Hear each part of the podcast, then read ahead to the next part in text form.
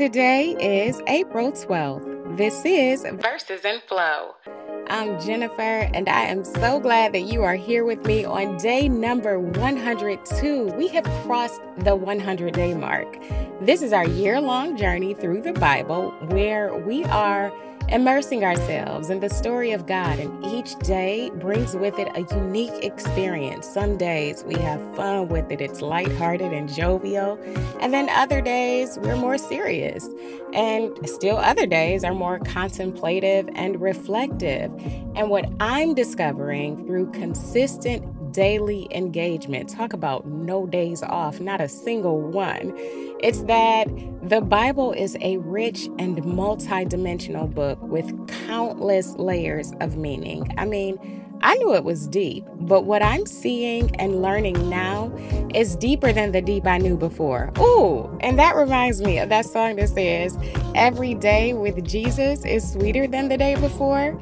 So, every day in the Word and with the Word is sweeter and deeper than the day before. I like that. Oh, I'm so grateful for this journey and, of course, for the opportunity to share it with all of you. So, we're picking back up where we left off yesterday in the Old Testament, back into the book of Joshua.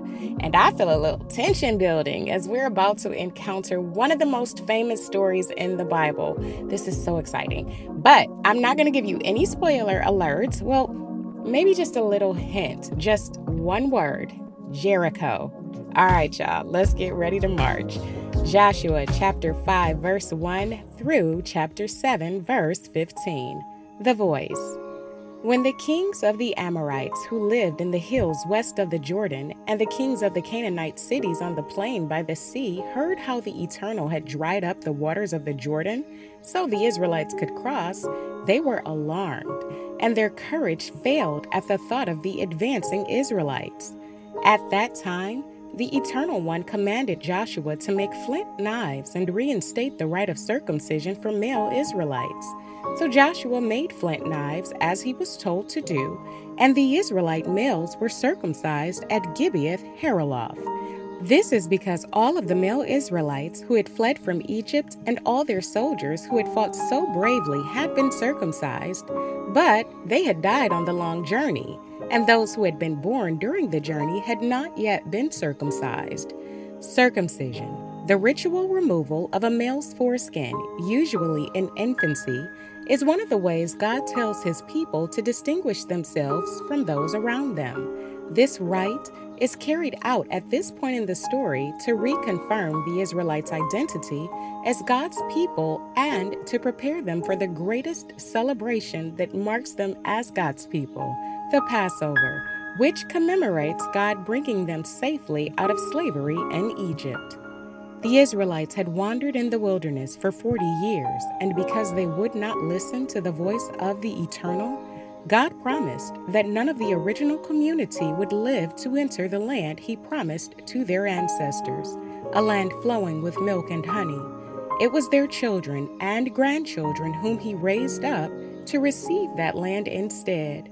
Joshua circumcised those sons and grandsons now because it had not been done previously. When they all had been circumcised, they remained in their camp until their wounds were healed. It was here where they had piled up the stones that the Eternal spoke to Joshua. Eternal One, on this day I have rolled away from you the shame of Egypt, and the place is called Gilgal, which means circle of stones, even today. While the Israelites were encamped at Gilgal on the desert plain east of Jericho, they celebrated their first Passover on the evening of the 14th of the month in the land the Lord had promised them. And the next day they ate some produce of the land, roasted grain, and flatbread. Beginning after that Passover, the Israelites were no longer fed with manna as they were in the desert. From the day they ate from the new land, the manna ceased. From then on, they ate only the crops of the land of Canaan. Now, when Joshua was traveling near the city of Jericho, he saw a man standing in front of him with a sword drawn and ready. Joshua, stepping toward him, Are you one of us, or are you one of our enemies? The man, Neither. I am here now as commander of the Eternal's army. Joshua, falling to the ground, What is your command for your servant, my lord? The man, Take off your sandals, for you are on holy ground. So Joshua did. The citizens of Jericho had barricaded themselves behind its high walls because of the Israelite forces. No one could get in or out. Eternal One to Joshua, I have given Jericho, its king, and all its soldiers into your hands. Every day for the next six days, you will march once around the city walls with all your fighting force.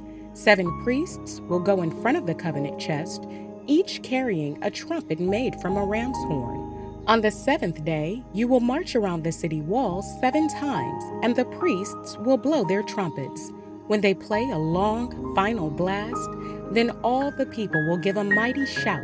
The city walls will collapse in front of you, and all the Israelites will charge in and take the city.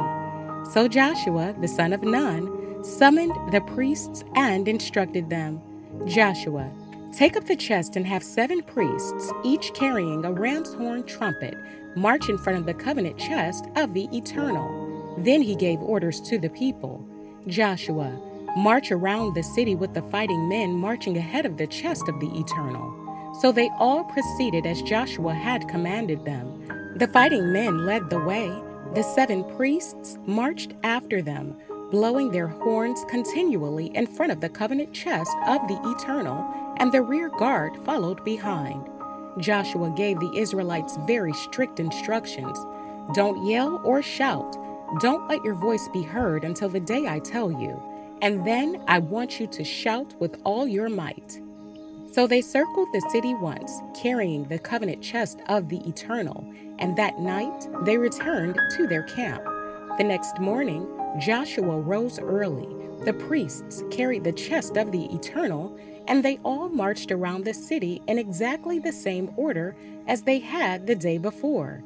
The armed men, seven trumpeting priests, the chest of the Eternal, and the rear guard, all making one complete circuit around the city with its great walls. That night, they returned to their camp, and the next four days proceeded just like the first two. But on the seventh day, they rose with the sun, and the procession marched around the city walls seven times. That was the only day they made seven circuits around the city walls. After the seventh and final circuit, when the priests had raised a mighty noise on their trumpets, Joshua turned to the people. Joshua, shout, shout, for the Eternal One has given you the city. The city and all who are in it will be destroyed completely as an offering to him, except for the prostitute Rahab and those who are with her in her house. Her life will be spared as a reward for sheltering our two spies. Be sure to stay away from these things that he has devoted to complete destruction, so that you won't be tempted to pick something up and carry it away. Anyone who disobeys God in this matter will bring destruction on all of us. Any silver or gold, any bronze or iron vessels should not be burned. Instead, they should be set aside for the Eternal's treasury. Then the people shouted and the trumpets blasted. The noise of the voices and trumpets rose higher and higher, and the thick walls of Jericho collapsed, just as God had promised.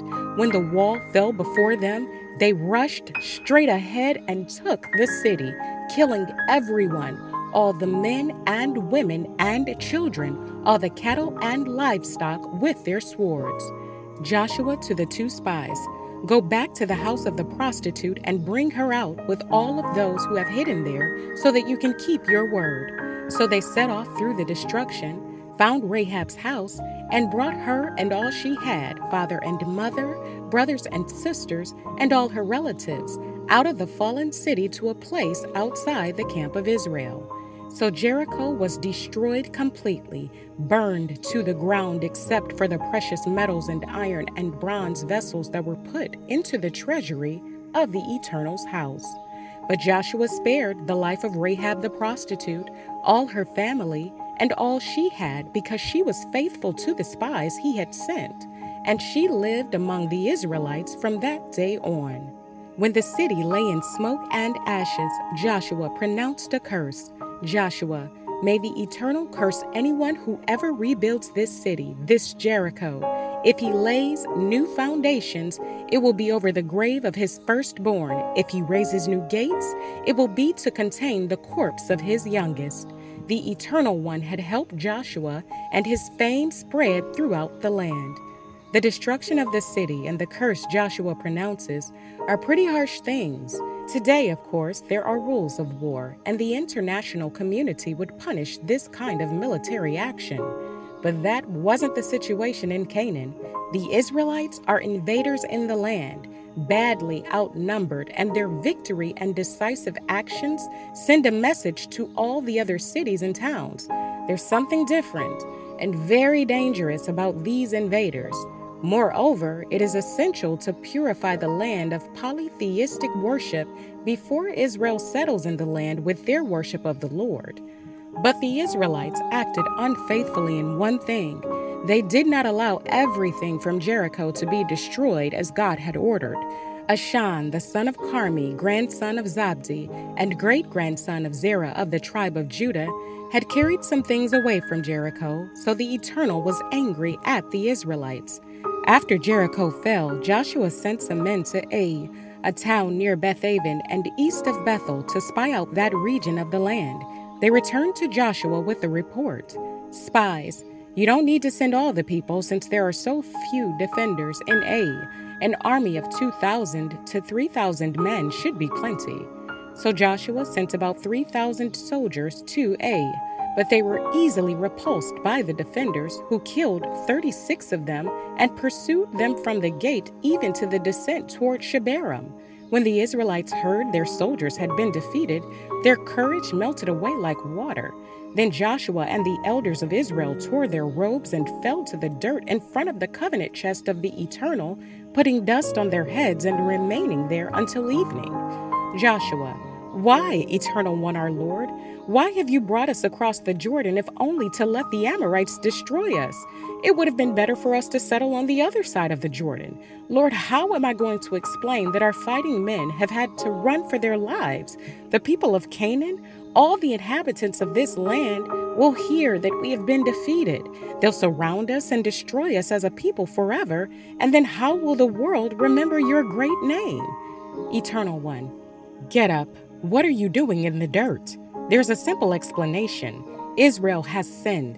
They have lied and violated the covenant I gave them by stealing some of the property that should have been destroyed along with the rest of Jericho and by hiding it among their own belongings. That is why the Israelites can no longer resist their enemies. They run from their foes because they are under a curse and doomed to destruction. I will not be with you or fight for you unless these things devoted to destruction are truly destroyed. Get up and tell the people to purify themselves for tomorrow. Tell them that the Eternal One, the God of Israel, says, There are items among you that were supposed to be destroyed as I commanded. You will not be able to resist your enemies unless you remove the banned items from among you. Then in the morning, the people will pass before you, tribe by tribe, and by drawing lots, you will know which tribe I pick. Then that tribe will come clan by clan, and the chosen clan will come family by family, until at last they come before you one by one, and I show you who is guilty. With the person selected by Lot, you will burn him and all his belongings, including his family and his livestock, with fire as a punishment for breaking the covenant with the Eternal and for bringing dishonor upon Israel. Luke chapter 15. Jesus became increasingly popular among notorious sinners, tax collectors, and other social outcasts, Pharisees, and religious scholars. This man welcomes immoral people and enjoys their company over a meal. Jesus with another parable. Wouldn't every single one of you, if you have 100 sheep and lose one, leave the 99 in their grazing lands and go out searching for the lost sheep until you find it?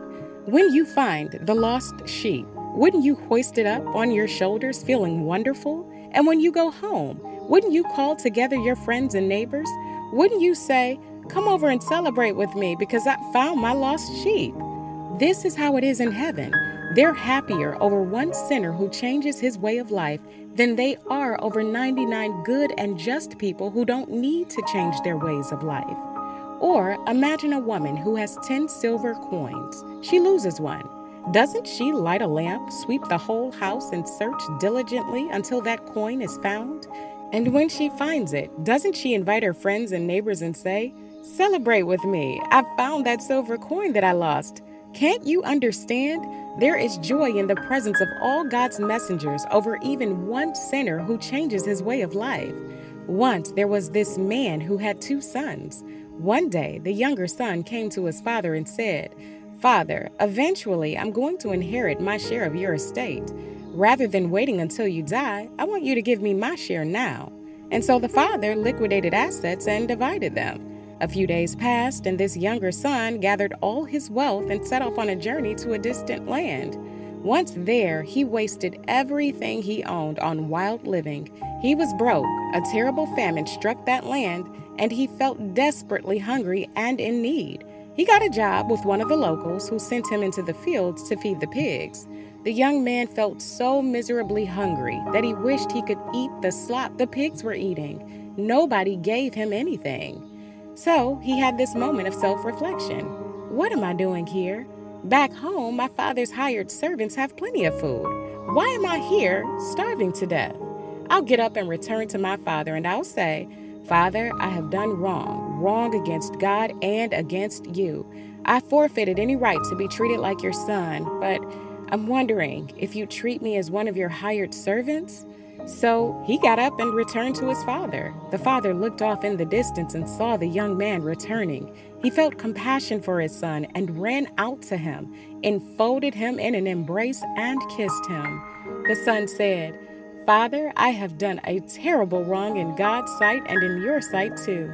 I have forfeited any right to be treated as your son. But the father turned to his servants and said, Quick, bring the best robe we have and put it on him.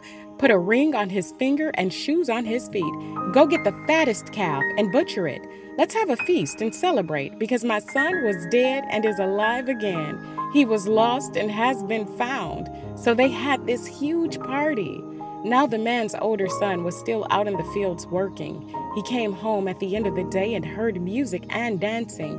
He called one of the servants and asked what was going on. The servant said, Your brother has returned, and your father has butchered the fattest calf to celebrate his safe return.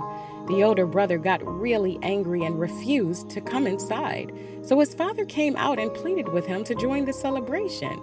But he argued back, Listen, all these years I've worked hard for you. I've never disobeyed one of your orders, but how many times have you even given me a little goat to roast for a party with my friends? Not once. This is not fair. So, this son of yours comes, this wasteful delinquent who has spent your hard earned wealth on loose women, and what do you do? You butcher the fattest calf from our herd. The father replied, my son, you are always with me, and all I have is yours. Isn't it right to join in the celebration and be happy? This is your brother we're talking about. He was dead and is alive again. He was lost and is found again. Psalm 81 For the worship leader, a song of Asaph accompanied by the harp. God's covenant people celebrated many festivals honoring God and his provisions. Poets composed songs specifically for use on feast days. Psalm 81 is one of those. It was written to celebrate the Festival of Booths. God commanded his people to celebrate this festival every year so they would remember how God provided for them as they moved toward the promised land. A portion of this psalm would have been sung by the lead musician as if he were speaking for God. In the annual rhythm of festivals and praise, God is reminding the people of all He has done for them and of their past disobedience in spite of His love. He is also calling His people to renew their commitment to Him, a reasonable request on a holiday honoring Him. Sing with joy to God, our strength, our fortress. Raise your voices to the true God of Jacob. Sing and strike up a melody, sound the tambourine, strum the sweet lyre and the harp. Blow the trumpet to announce the new moon, the full moon, the day of our feast. For this is prescribed for Israel, a rule ordained by the true God of Jacob, a precept established by God and Joseph during his journey in Egypt.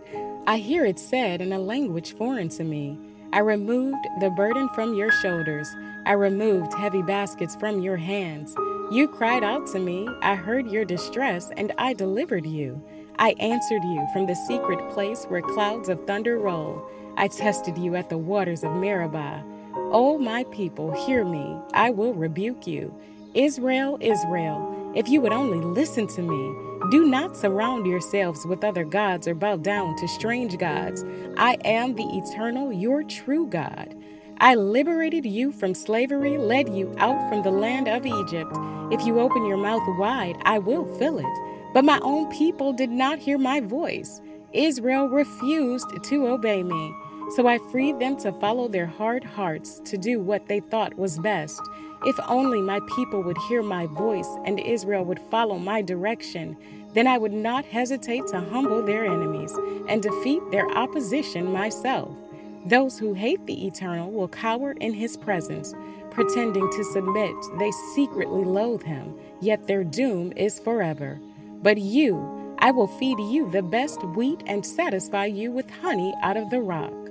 Proverbs 13, verse 1. A wise child is attentive to his parents' instruction, but the mocker is deaf to correction. So, I just want to say one quick thing. I said in a recent episode that I was Martha when we came across that story where Jesus was visiting with her, Mary, and Lazarus. And I said that because Martha was completely consumed with so many things, and her heart was right. Her heart was in a good place.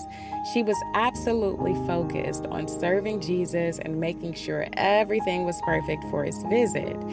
But Jesus told her that she was upset and worried about too many things. She was distracted.